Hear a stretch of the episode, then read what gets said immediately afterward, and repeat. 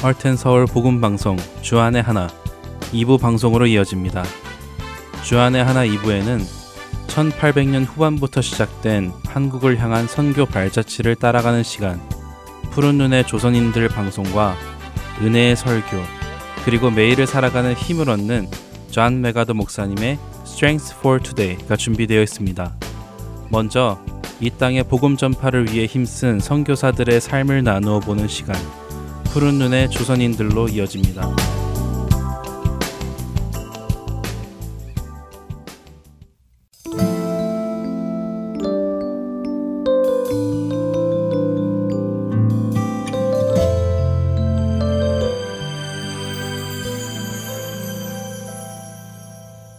애청자 여러분 안녕하세요. 푸른 눈의 조선인들 진행의 이세진입니다.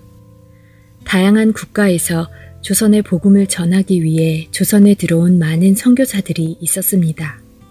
물론 그들 사이에서는 많은 의견 차이가 있었고 때로는 언쟁을, 때로는 불화가 있기도 했습니다. 하지만 하나님께서는 그들을 어루만지시며 위로하시며 복음을 전하게 하셨죠. 다양한 의견 차이 속에서 해결책을 찾아보고 선교 경험이 많은 노련한 선교사 네비우스 선교사가 들어와서 강연도 하는 등 그들은 선교의 꿈을 버리지 않고 계속해서 힘을 내봅니다. 여전히 그 중심에는 언더우드 선교사와 아펜젤러 선교사도 있었죠. 그리고 그들이 조선에 들어와서 복음을 전할 때 의료 선교 지원을 위해 들어온 또 다른 선교사가 있었습니다. 바로 존 헤론 선교사였죠. 의료 선교사로 처음 조선에 들어온 알렌 선교사가 최초 병원인 제중원을 세웠는데 1887년 그가 사임하고 그 뒤를 이어 제중원을 운영하게 된 선교사였습니다. 조선으로 선교를 오기 전 헤론은 의과대학을 다니고 있었는데 그 의과대학에서 헤론에게 의학부에 머물러 더 연구해 줄 것을 바랬었죠. 하지만 헤로는 병들어 죽어가는 가난한 나라에 가서 생명을 살리는 일을 할 것이라며 미북 장로교 선교부를 통해 조선 의료 선교사로 지원합니다. 그렇게 헤론 부부는 1884년 4월 일본에 도착했고 이수정과 햇번의 안내를 받으며 햇번의 집에 얼마 동안 머물며 한국어와 선교사로서 필요한 부분을 배웠죠. 이미 나누었듯이 갑신 정변으로 인해 당시 조선 상황이 좋지 않음에도 불구하고 조선의 문을 두드리게 됩니다. 그는 제중원에서 의료 선교를 시작합니다. 그후 헤로는 알렌이 사임한 후인 1887년 9월 제중원 원장으로 취임함과 동시에 고종왕을 돌보는 직책을 맡게 됩니다. 헤로는 이처럼 그 많은 업무를 맡게 되었지만 그는 이것도 하나님의 큰 축복이라며 열심히 일한 선교사였죠. 헤론이 미국으로 보낸 서신 중 이런 내용이 있었습니다. 단순히 나 자신의 의학 기술을 시행하는 데 있지 않음을 잊을 수 없습니다. 나는 그들을 위해 돌아가신 구세주를 이 사람들에게 알리기를 열망합니다. 라며 조선 선교의 열정이 넘쳤죠. 헤로는 위대한 의사는 바로 예수님이라는 사실을 전하며 많은 사람들이 예수님을 알아가는데 힘을 쏟습니다. 한국의 가난한 환자를 진료하는 일이 예수의 사랑을 실천하는 것이란 신념을 갖고 임했죠. 복음이 계속 전해지며 제중원은 점점 확장되고 있었습니다. 그리고 그는 주일이 되면 제중원에 모여 언더우드, 아펜젤러, 스크랜튼 선교사들과 예배를 드립니다. 존 헤론 선교사 역시 1887년 언더우드, 아펜젤러, 헤론, 스크랜튼, 알렌 등과 함께 성서를 번역한 선교사이기도 합니다. 그 후 1889년 10월 호주 장로교회에서 파송받은 데이비스 선교사가 서울에 도착하자 선교사 공의회가 조직되고 초대 회장에 헤론, 서기에는 데이비스가 선임되었죠. 제중원 의료 선교를 시작으로 고종을 돌보는 의사로 성경 번역에도 참여하고 성교회 공의회를 만들기도 했습니다. 성교회 공의회를 통해 선교사들 사이에 있는 의견 차이를 줄이기 위해 노력했죠. 그리고 헤론 선교사는 그 후 많은 선교사들과 함께 대한 기독교 서회를 창설하기도 합니다. 헤론 선교사는 가방에 항상 성경책, 진료기, 비상약품이 있었는데 그 진료 가방을 챙겨 들고 100리 이상 떨어진 시골 지역을 다니며 전염병을 치료하기도 했죠. 그러자 결국 그도 전염병 때문에 쓰러지게 되는데요. 전염병 이질에 걸린 것이었습니다. 헤로는 한국에 온 지 5년 만인 1890년 7월 26일에 자신의 병원인 제중원에서 부인과 두 딸을 남겨놓은 채 하나님의 부르심을 받고 죽게 됩니다. 헤로는 죽기 전 자신을 향해 눈물 흘리고 있는 부인의 손을 잡고 두 딸과 환자들에게 이런 말을 남깁니다. 예수님은 여러분을 사랑합니다. 주님은 여러분을 위해 그의 생명을 바치셨습니다. 주님을 믿으십시오. 그리고 그의 묘비에는 하나님의 아들이 나를 사랑하시고 나를 위하여 자신을 주셨다 라고 새겨 있다고 합니다. 선교사들은 미국 공사와 논의 끝에 미국으로 가지 않고 조선 양화진에 묻힙니다. 남겨진 헤론의 아내 역시 계속해서 조선에 남아 조선 선교에 힘썼다고 기록되어 있습니다. 여성 선교에 힘쓴 그녀의 이야기도 후에 나누어 보겠습니다.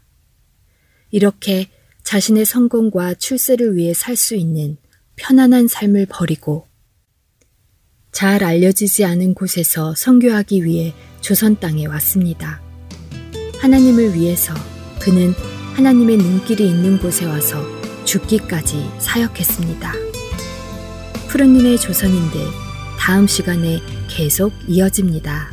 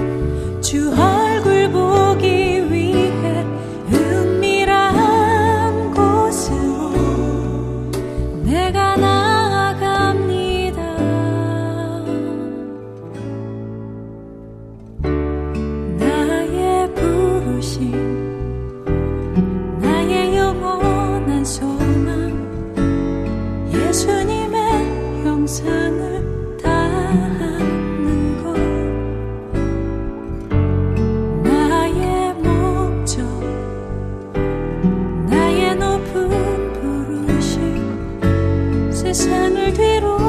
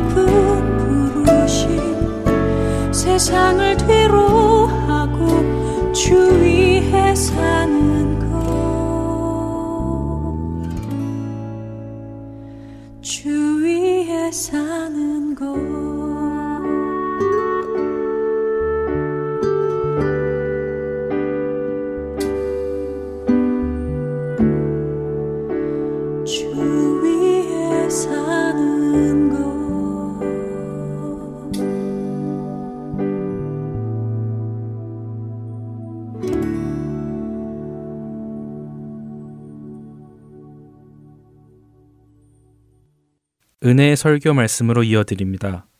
오늘은 부활절을 맞아 말씀을 준비했습니다. 아틀란타 한비전 교회 이호셉 목사님께서 로마서 6장 5절에서 11절까지의 말씀을 본문으로 새로운 생명의 길이라는 제목의 말씀을 전해 주십니다. 은혜 시간 되시기 바랍니다.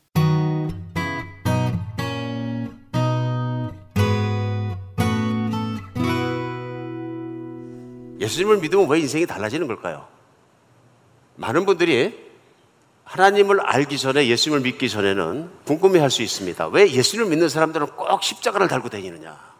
뿐만 아니라 예수님을 믿는 사람들 그 교회에 가보면은 유럽도 가보면 관광지가 다 교회고요. 교회마다 들어가 보면 정중에 매달려 있는 그래서 십자가에 매달린 예수 그리스도의 십자가의 모습이 중앙에 매달려 있습니다. 어느 교회를 봐면 그렇죠. 그러니까 많은 분들이 생각합니다. 왜 십자가는 그렇게 중요하고 죽은 예수의 모습은 그렇게 중요한 것이냐? 어디를 가도 십자가에 매달려 죽은 예수의 모습인데 그게 무슨 뜻이냐? 그러면 성경 안에서 막상 똑같은 질문을 예수님께 했다면 뭐라고 답변하셨을까 하는 것입니다. 여러분에게 답변이 있습니까? 어떤 사람이 교회마다 가면 십자가에 매달려 죽은 예수님 왜 그렇게 다 세상 곳곳마다 있고 그리스도인들이 그렇게 중요한 것이냐? 십자가, 십자가 뭐가 그렇게 중요한 것이냐? 뭐라고 답변하시겠습니까? 예수님께 여쭤보면 뭐라고 답변하실 것 같습니까? 저는 곰곰이 묵상하다가 성경 안에서 예수님께서 복음서 안에서 답변하실 답변은 확연하다. 그런 마음이 들었습니다. 뭐라고 답변하시냐면 주님께서는 그게 하나님 아버지의 뜻이다. 나를 이 땅에 사람으로 보내신 나의 아버지, 믿는 자들의 아버지, 하나님 창조자의 뜻이다. 그래서 십자가에서 내가 죽은 것은 하나님 아버지께서 내가 감당할, 내가 담당해야 될 나의 고난이다. 그래서 하나님 아버지의 뜻이 그렇기 때문에 십자가의 죽음까지도 따라갈 수 없었고 그것이 내 아버지가 내게 주시는 쓴 잔이었다. 예수님 그렇게 말씀하십니다. 인생 중에 가장 쓴 잔, 사약 같은 거죠. 그러면 그 아들에게 쓴 잔, 곧 사약을 내리신 그래서 사약보다 더 지독한 십자가에서 처형당해서 피를 다 쏟고 비참하게 죽을 수밖에 없고 사람들의 저주를 받고 비난을 받고 고소를 받고 정말로 국가의 반역자로 몰려갔고 죄가 없는 예수님이 죽을 만큼 하나님 아버지고 창조자 하나님 왜 그러셨을까요? 이게 또 질문이지 않습니까? 저는 그렇게 생각합니다. 오늘 그 질문에 대한 답변이 오늘 성경 말씀 본문입니다. 우리는 그 본문에 대한 답변을 누구에게서 찾느냐 하면요. 예수님과 당대에 사역을 하고 또 당대의 청년이어서 예수님이 십자가에 죽으시는 현장도 어쩌면 그 다음에 예수님을 믿는 초대 사도들의 삶의 모습도 보았고 목격했고 그 모든 걸 같이 체험했던 사람이 있습니다. 성경 안에 나온 사울이라는 청년인데 나중에 바울이 됩니다. 그 청년은 예수님에 대해서도 들었고 예수님에 대해서도 분명히 보았을 것이고 예수님의 제자들이 어떻게 예수님의 길을 따르며 그분의 길을 섬기는가도 보았던 사람입니다. 그런데 이 사람은 지독하게 예수님을 믿지 않는 사람이고 예수님을 십자가에 못 박는데 분명히 앞장섰을 사람이고요. 그리고 그 후에 예수님의 제자들이 예수님의 십자가와 부활을 전할 때에도 그들을 잡아서 죽이는데 앞장섰던 사람입니다. 무슨 얘기냐 하면 예수님을 철저하게 믿지 않는데 맨 앞에 서 있던 사람입니다. 이 사람이 그렇게 한 이유는 성경 안에서 분명히 얘기합니다. 이 사람은 유대인이고 유대인들은 창조자 하나님을 조상 때부터 믿고 있었고 그리고 자신도 창조자 하나님께서 만드신 천국을 들어가기 원해서 철저하게 하나님의 율법의 말씀을 지켜서 그 길을 따라가기 위해서 그렇게 했다고 얘기합니다. 참 아이러니컬한 얘기입니다. 유대인으로서 철저하게 하나님을 따라가면서 천국에 가고 싶었던 청년, 사울이란 청년이 그랬기 때문에 예수님을 죽이는데 아마도 앞장섰을 것입니다. 소리 지르고 맨 앞에 왔고 행동대원 같은 사람이었을 겁니다. 그리고 그는 율법을 철저하게 지킨 바리새인이 되었고 율법을 배웠고 철저하게 그 길을 뛰어갔던 사람입니다. 후에 예수님을 부활을 전하는 스테반이라는 제자가 부활을 전하자 돌로 때려 죽일 때 그 맨 앞에 서서 죽여라 하고 첫 번째 소리 지르고 첫 번째 말했던 사람이 사울이란 청년인 것 같습니다. 근데 기가 막힌 일이 일어납니다. 무슨 일이 일어나냐면 그리스도인들을 죽이기 위해서 혈안이 돼서 돌아다니던 그가 어느 날 그 길에서 부활하신 예수님을 만납니다. 그가 얘기합니다. 간증하는 내가 길을 가다가 부활하신 예수를 만났다. 그리고 그때 그에게 깨달음이 옵니다.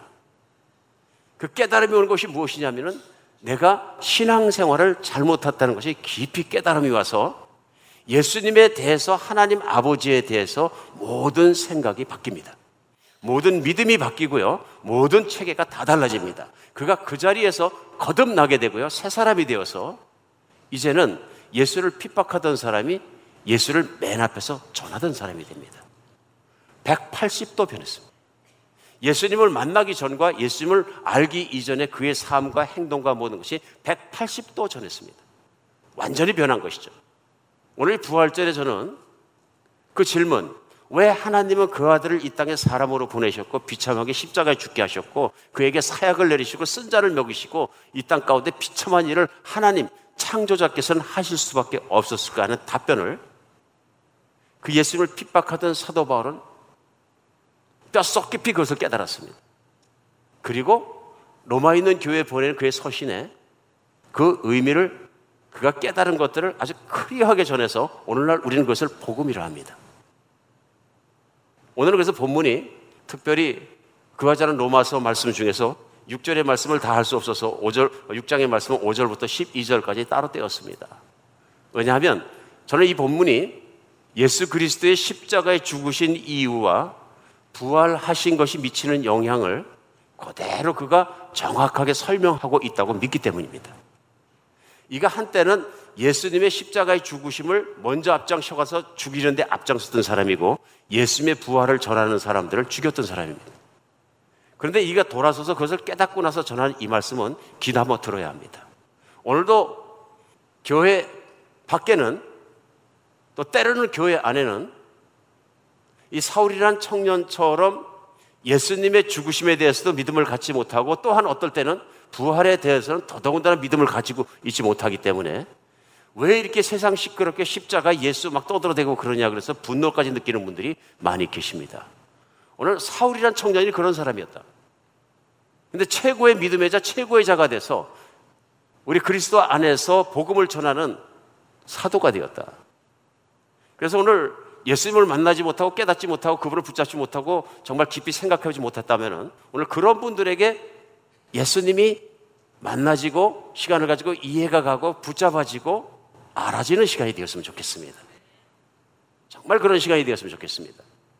오늘 사도 바울 로마서 6장 그러니까 로마에 보낸 편지 여섯 번째 장 5절부터 그렇게 말씀하십니다. 만일 우리가 그의 죽으심과 같은 모양으로 연합한 자가 되었으면 또한 그의 부활과 같은 모양으로 연합한 자도 되리라. 그리고 6절에 우리가 알거니와 우리의 옛사람은 예수와 함께 십자가에 못 박힌 것은 죄의 몸이 죽어 다시는 우리가 죄에게 종노릇하지 아니하려 함이라. 이렇게 성경은 말씀하십니다. 제일 처음에 사도 바울이 깨닫고 전하는 것이 뭐냐면 예수님이 십자가에 비참하게 돌아가셔서 죽으신 이유는 죄의 종노릇하는 사람들 때문에 그렇게 되었다. 설명.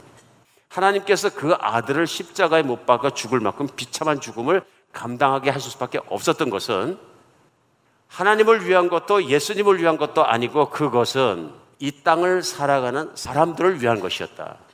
근데 사람들은 무엇을 위한 것이냐면 인간의 죄를부터 죄의 정으로부터 죄의 노예가 된 인간을 해방시키기 위해서 그렇게 하셨다.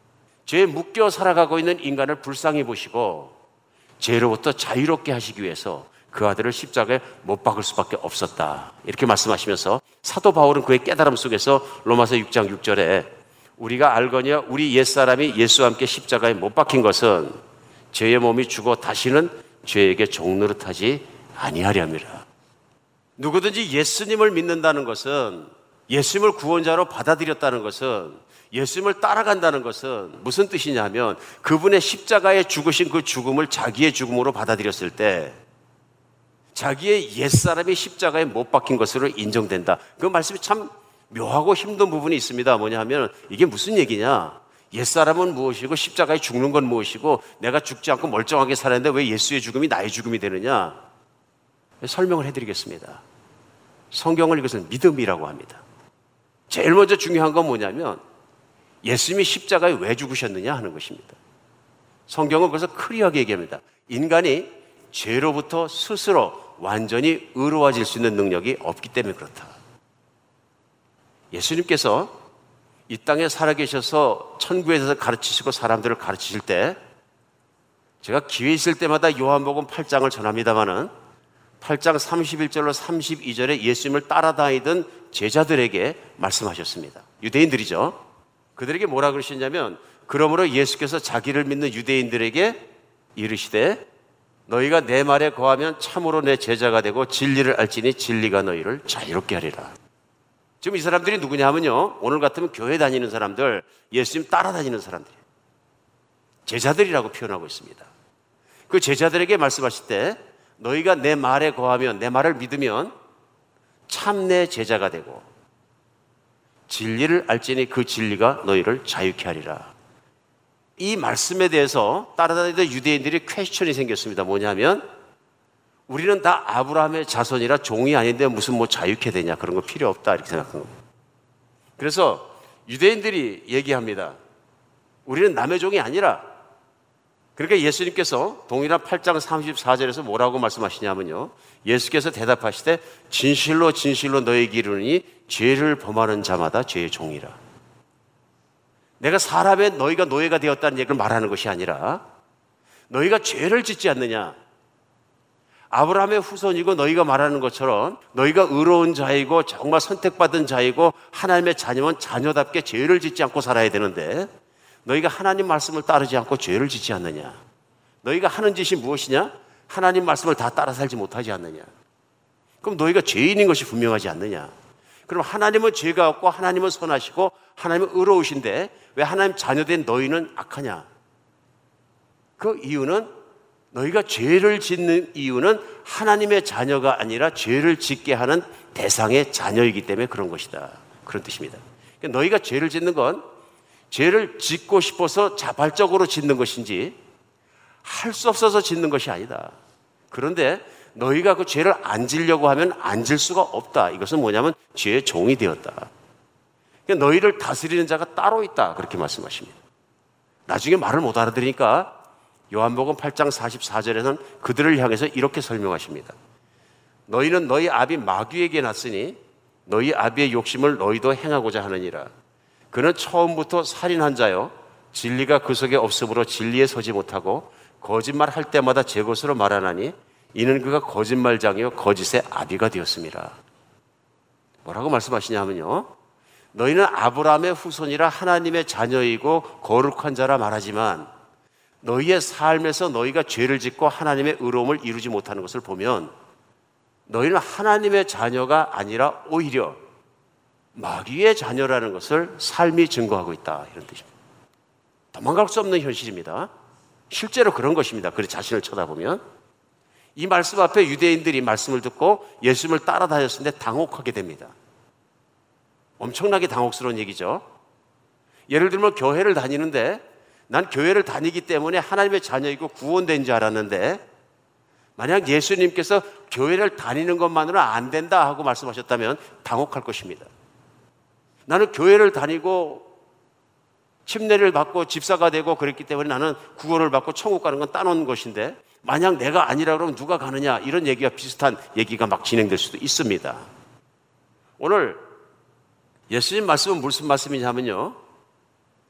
마귀가 행하는 욕심을 너희도 행한다. 이렇게 마귀는 교만하고 욕심을 가진 자였고 하나님을 대적하는 자였는데 너의 마음속에 그런 것이 다스림이 있기 때문에 너의 삶에 죄가 드러난다. 죄는 누가 너희를 다스리고 있느냐 하는 다스림의 대상, 너희가 경배하고 있는 대상에 본성에서 드러나는 결과니라. 그런 뜻입니다.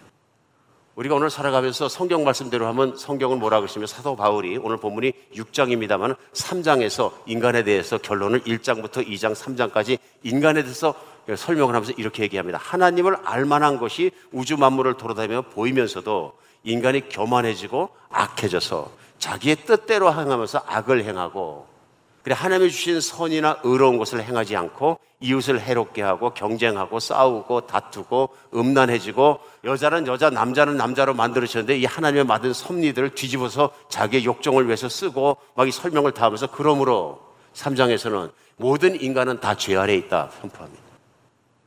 모든 인간은 죄를 지을 때 자기 것으로 짓는다. 자기가 좋아해서 짓는다. 그래서 이 땅에는 한 명도 의로운 사람이 없다. 완전하게 의로운 사람이 단 한 명도 없다고 로마서의 사도 바울은 그렇게 선포합니다. 인간은 끊임없이 악으로 돌아가는 것을 증명하는 것이 있습니다. 아마 인간 중에서 사람 중에서 자기의 노력을 통해서 가장 착하고 선하고 의롭게 생각하고 살아가고 생각까지도 다스려보기 원하는 사람들이 누구냐 하면요. 도 닦는 분들입니다. 그렇죠? 인도에 가면 도 닦는 분들이 많습니다. 이분들이 어떻게 도 닦냐 하면요. 자기 자신의 욕구와 싸웁니다. 현실과만 싸우는 것이 아니라 마음속에 있는 욕구와 싸우기 위해서 서서 잡니다. 구루들이죠. 지금도 가면은 그런 사람들 재뿌리고 빨개 벗고 아무것도 갖지 않는다는 게 무소유입니다. 목적은 한 가지입니다. 어떻게 하면 마음이나 생각이나 삶이나 행동으로 죄를 짓지 않고 내가 착하고 선하고 인간으로서의 선한 모습을 지켜서 내가 다음 세계에 좋은 사람으로 태어날 수 있겠느냐? 이것이 그들이 추구하는 것입니다. 한국에서는 유명한 게 뭐냐면 뭐예요? 스님들입니다. 스님 중에서 소위 큰 스님이라고 말씀하시는 한국에 유명한 스님들이 있습니다. 큰 스님이 될 수 있도록 그 뭐 절이 크기 때문에 큰 스님이 되는 것이나 우리가 아는 것처럼 한국에서는 돌을 닦아서 자기 자신을 많이 부인하면 부인할수록 큰 스님이 됩니다. 자기를 부인하는 거죠. 욕심을 부인하고 탐욕을 부인하고 음란한 것을 부인하고 인간으로서 자기 자신의 내면을 깨끗하게 지키고 말과 행동은 물론이고 내면까지도 지키려고 노력하는 게 도 닦는 것입니다. 인간 중에서 가장 자기를 깨끗하게 지켜보려는 노력들이 이런 것들이십니다. 저는 인간에게 이런 노력을 한 사람은 노력하지 않은 사람보다 훌륭하다고 생각합니다.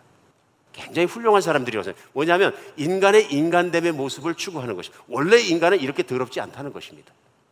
이기적이고 자기밖에 모르고 탐욕스럽고 음란하고 정욕적이고 인간 원래 인간은 그렇지 않다는 것입니다. 원래 인간의 모습을 추구하는 것이 뭐냐면 도 닦는 것이죠. 그런데 결과는 뭐냐? 결과가 중요합니다. 도를 닦아도 안 되더라는 것입니다. 스스로 노력으로는 안 된다 그런 얘기입니다. 근데 분명한 것이 있습니다. 인간 안에 인간이 이런 모습은 아닐 것이다 하는 생각이 있다는 것입니다.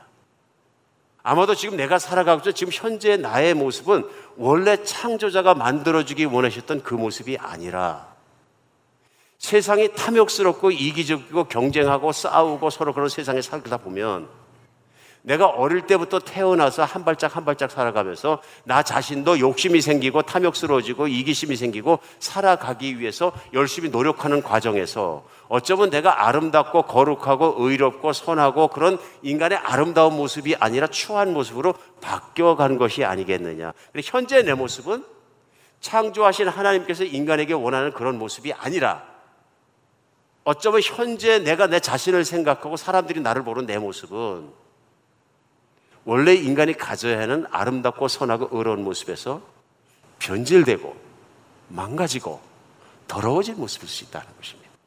이게 돌을 닦는 분들의 돌아가기 원하는 것이죠. 이해 가십니까? 근데 문제는 뭐냐면 안 된다는 것입니다. 돌을 닦은 사람도 해보니까 안 된다는 것이고 도덕질 하는 사람이 내 노력으로 도덕질을 끊어봐도 안 된다는 것입니다.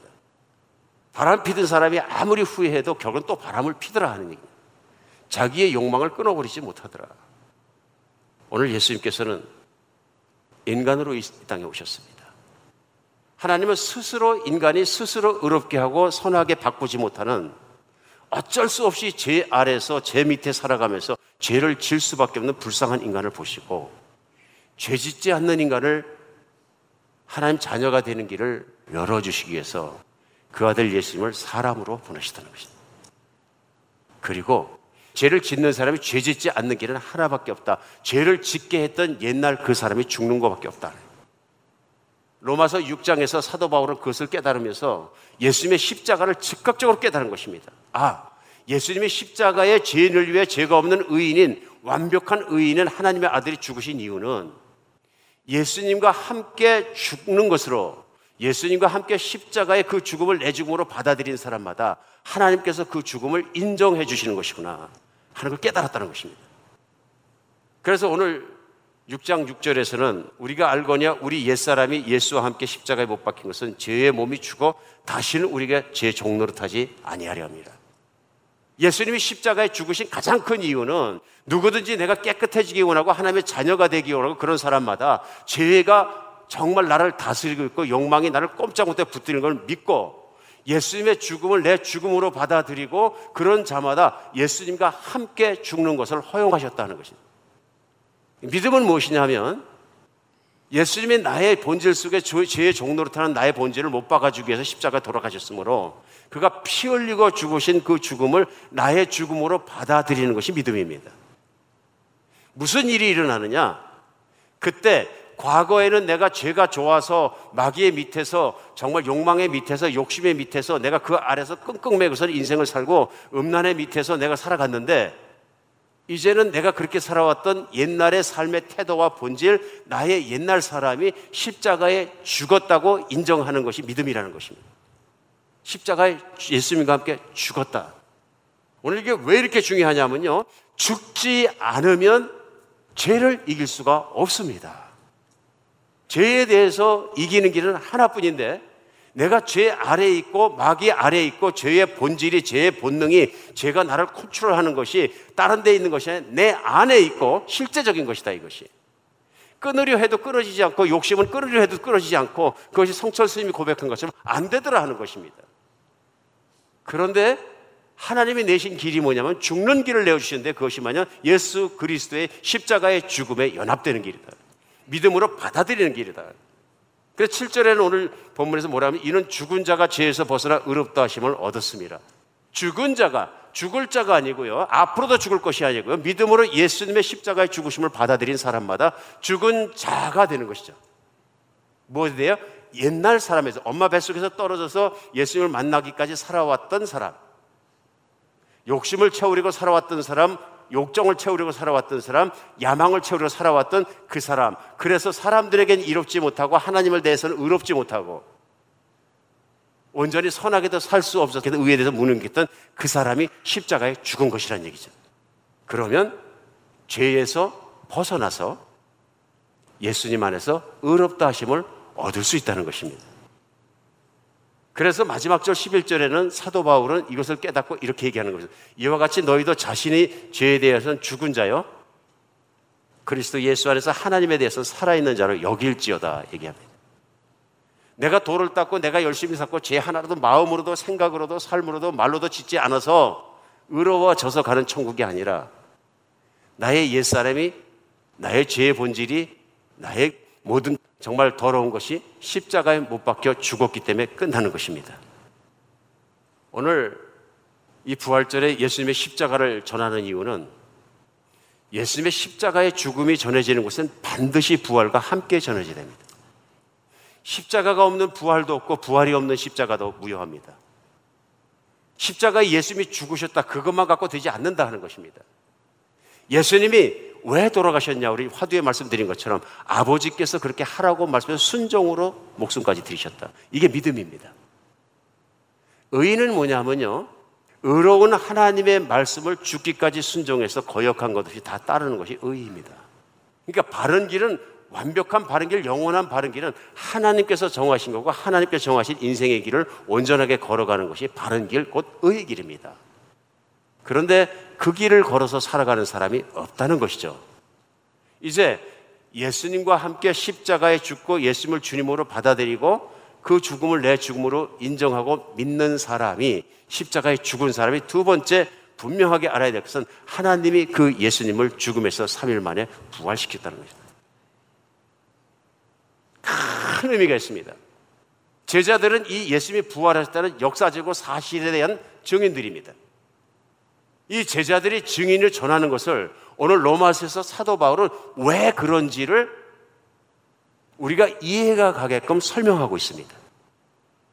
하나님께서 예수님을 죽음으로부터 3일 만에 부활시킴으로 예수님이 이 땅에 오셔서 하나님의 뜻을 따라 죽기까지 모든 말씀을 따라 살아간 의, 하나님의 길을 완벽하게 이루 따라간 그 의를 부활시킬 때 인정하셨다는 것입니다.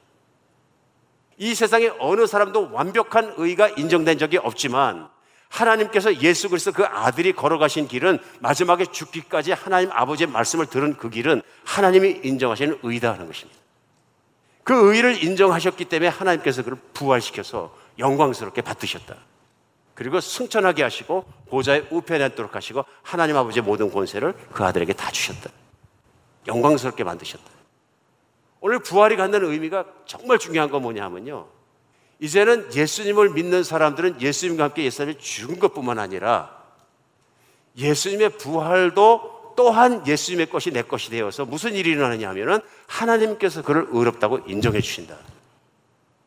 부활한 건 의롭게 되었다는 것을 창조자 하나님께서 인정하셔서 인간이 할 수 없는 것, 인간이 타락해서 죄의 종일 때 할 수 없는 것, 곧 죽음으로부터 부활하는 능력을 창조자만 하시는 건데 그것을 예수님께 적용시키셨고 그다음부터는 누구든지 예수님을 믿는 사람은 예수님처럼 부활해서 하나님의 나라에서 영원히 사는 길을 열어주셨다는 것이 복음 중에 복음인 것입니다.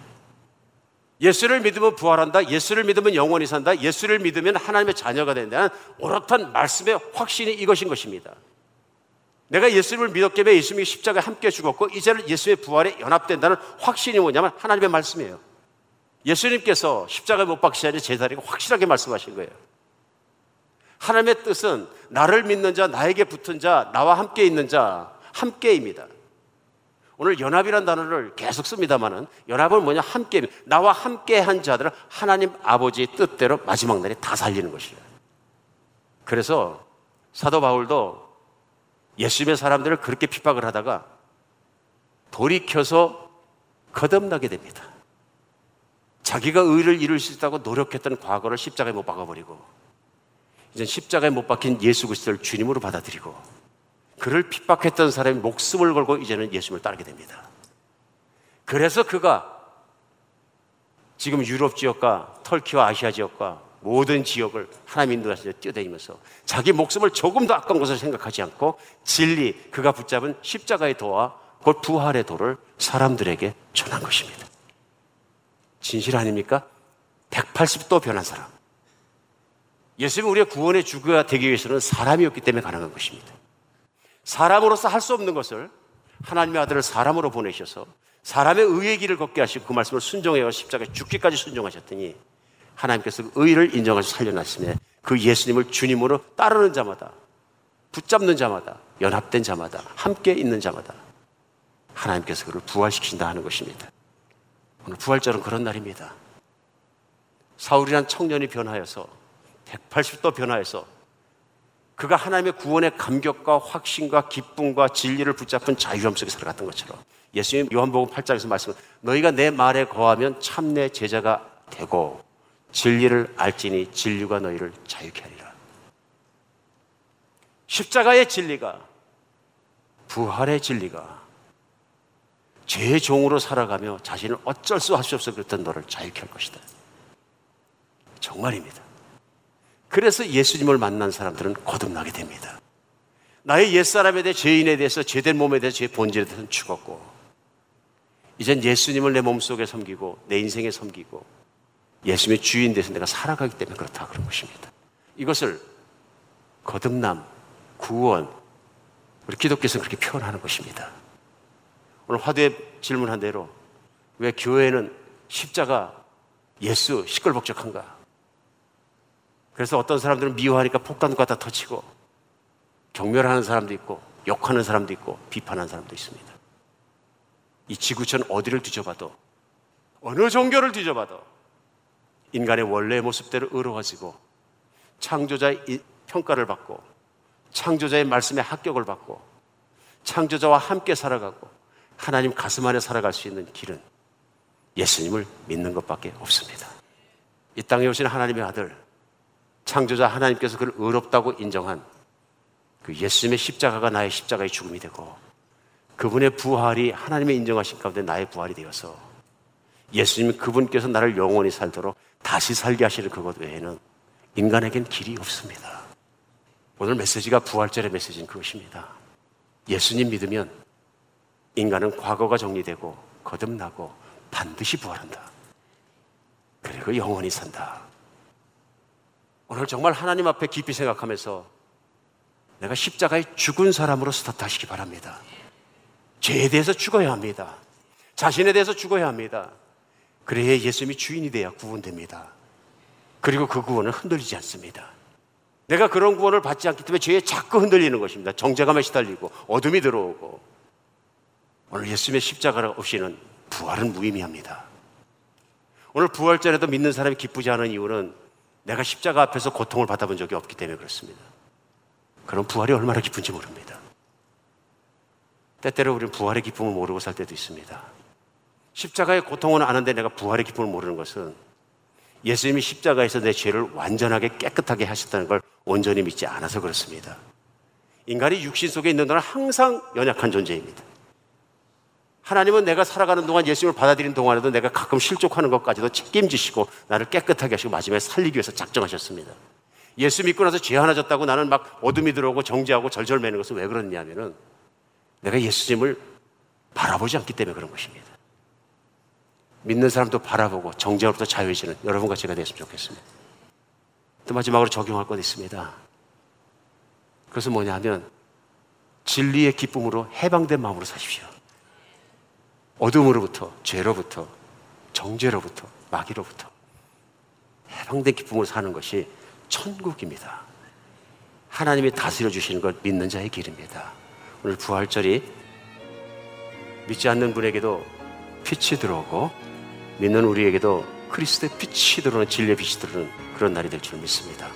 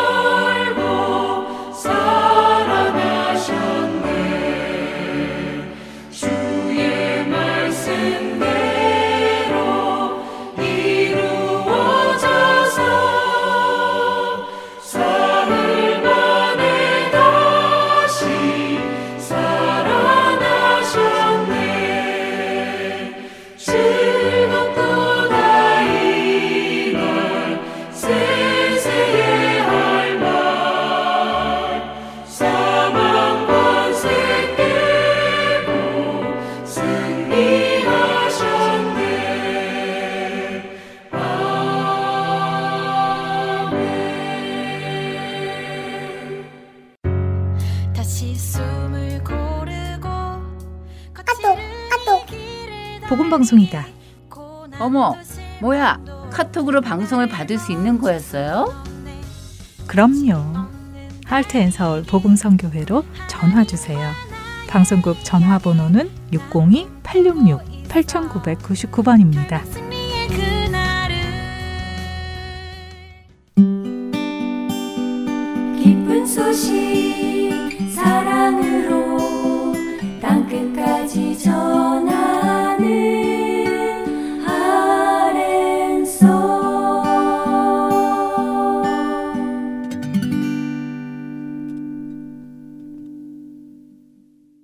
이어서 존 맥아더 목사님의 Strength for Today 들으시겠습니다.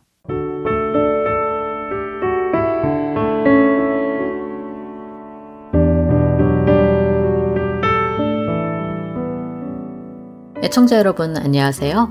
존 맥아더 목사님의 Strength for Today 진행의 최소영입니다. 예수님은 구원자이시며 모든 것에 주되신 분이십니다.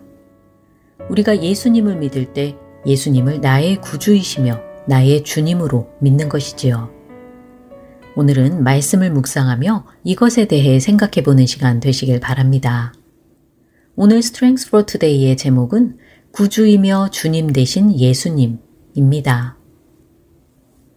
이러므로 하나님이 그를 지극히 높여 모든 이름 위에 뛰어난 이름을 주사 모든 입으로 예수를 주라 시인하여 하나님 아버지께 영광을 돌리게 하셨느니라. 빌립보서 2장 9절과 11절 말씀.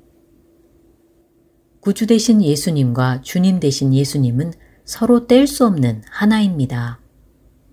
성경은 어떤 인간이 예수님을 주로 만드는 것이라고 말씀하고 있지 않습니다. 예수님을 주로 만드신 분은 오직 하나님이시지요. 그러나 우리는 종종 이런 말을 듣거나 읽게 됩니다. 예수님을 구주로 믿고 거듭나는 것은 당연히 필요한 것이고 첫 번째 해야 할 결단이다. 하지만 예수님을 구주로 믿는 것과 예수님을 주로 받아들이는 것은 다른 문제이다. 첫 번째 결단을 한 후 두 번째 결단을 하기까지, 즉 예수님을 구주로 믿은 후 예수님을 주로 인정하기까지 오랜 시간이 걸릴 수도 있다. 예수님을 영접하는 것은 언제나 예수님을 주로 받아들이는 것보다 먼저 일어난다. 하지만 구원을 받았어도 예수님을 내 삶의 주로 모시지 않을 수도 있다. 혹시 여러분도 이런 얘기를 들으신 적이 있으신가요? 사실상 이 말은 우리가 예수님을 나의 주님으로 허락해야만 예수님이 주가 되신다는 의미입니다. 이것은 완전히 비성경적인 말이지요. 예수님은 신약 성경에서 700회 이상 주로 불려지고 있습니다. 부르심과 구원의 과정에서 예수님의 주대심을 배제한다면 성경의 많은 부분을 삭제해야 할 것입니다. 사도행전 2장에서 베드로는 누구든지 주의 이름을 부르는 자는 구원을 받으리라 라고 설교하고 있습니다. 또한 사도행전 16장에서 바울과 신라는 주 예수를 믿으라. 그리하면 너와 내 집이 구원을 받으리라 라고 전도하고 있지요. 만약 예수님의 주대심이 우리의 허락에 의한 것이라면 성경의 이 구절들은 없어져야 할 것입니다. 베드로와 바울은 모두 이미 예수님을 주 예수로 선포하고 있으며 주님이신 예수님을 믿으라고 말씀하고 있기 때문이지요. 예수님이 주님이시라는 것은 신약 성경에 나온 복음의 말씀에서 분명히 밝히고 있습니다. 구원자이신 예수님은 주님 대신 예수님과 별개일 수 없습니다. 하나님은 자신의 권위와 통치와 명령권으로부터 분리되는 분이 아니시지요. 우리가 예수님을 하나님으로 인식한다는 것은 예수님이 완전히 하나님이심을 인정한다는 것입니다. 즉 통치하시고 다스리시는 하나님이 바로 우리의 주 대신 예수님이십니다. 그렇기에 예수님을 주로 고백하며 경배하는 삶을 살아야 할 것입니다. 우리의 기도 속에 주님이신 예수님이 중심 되시길 소망하며 오늘 Strength for Today 마칩니다. 안녕히 계세요.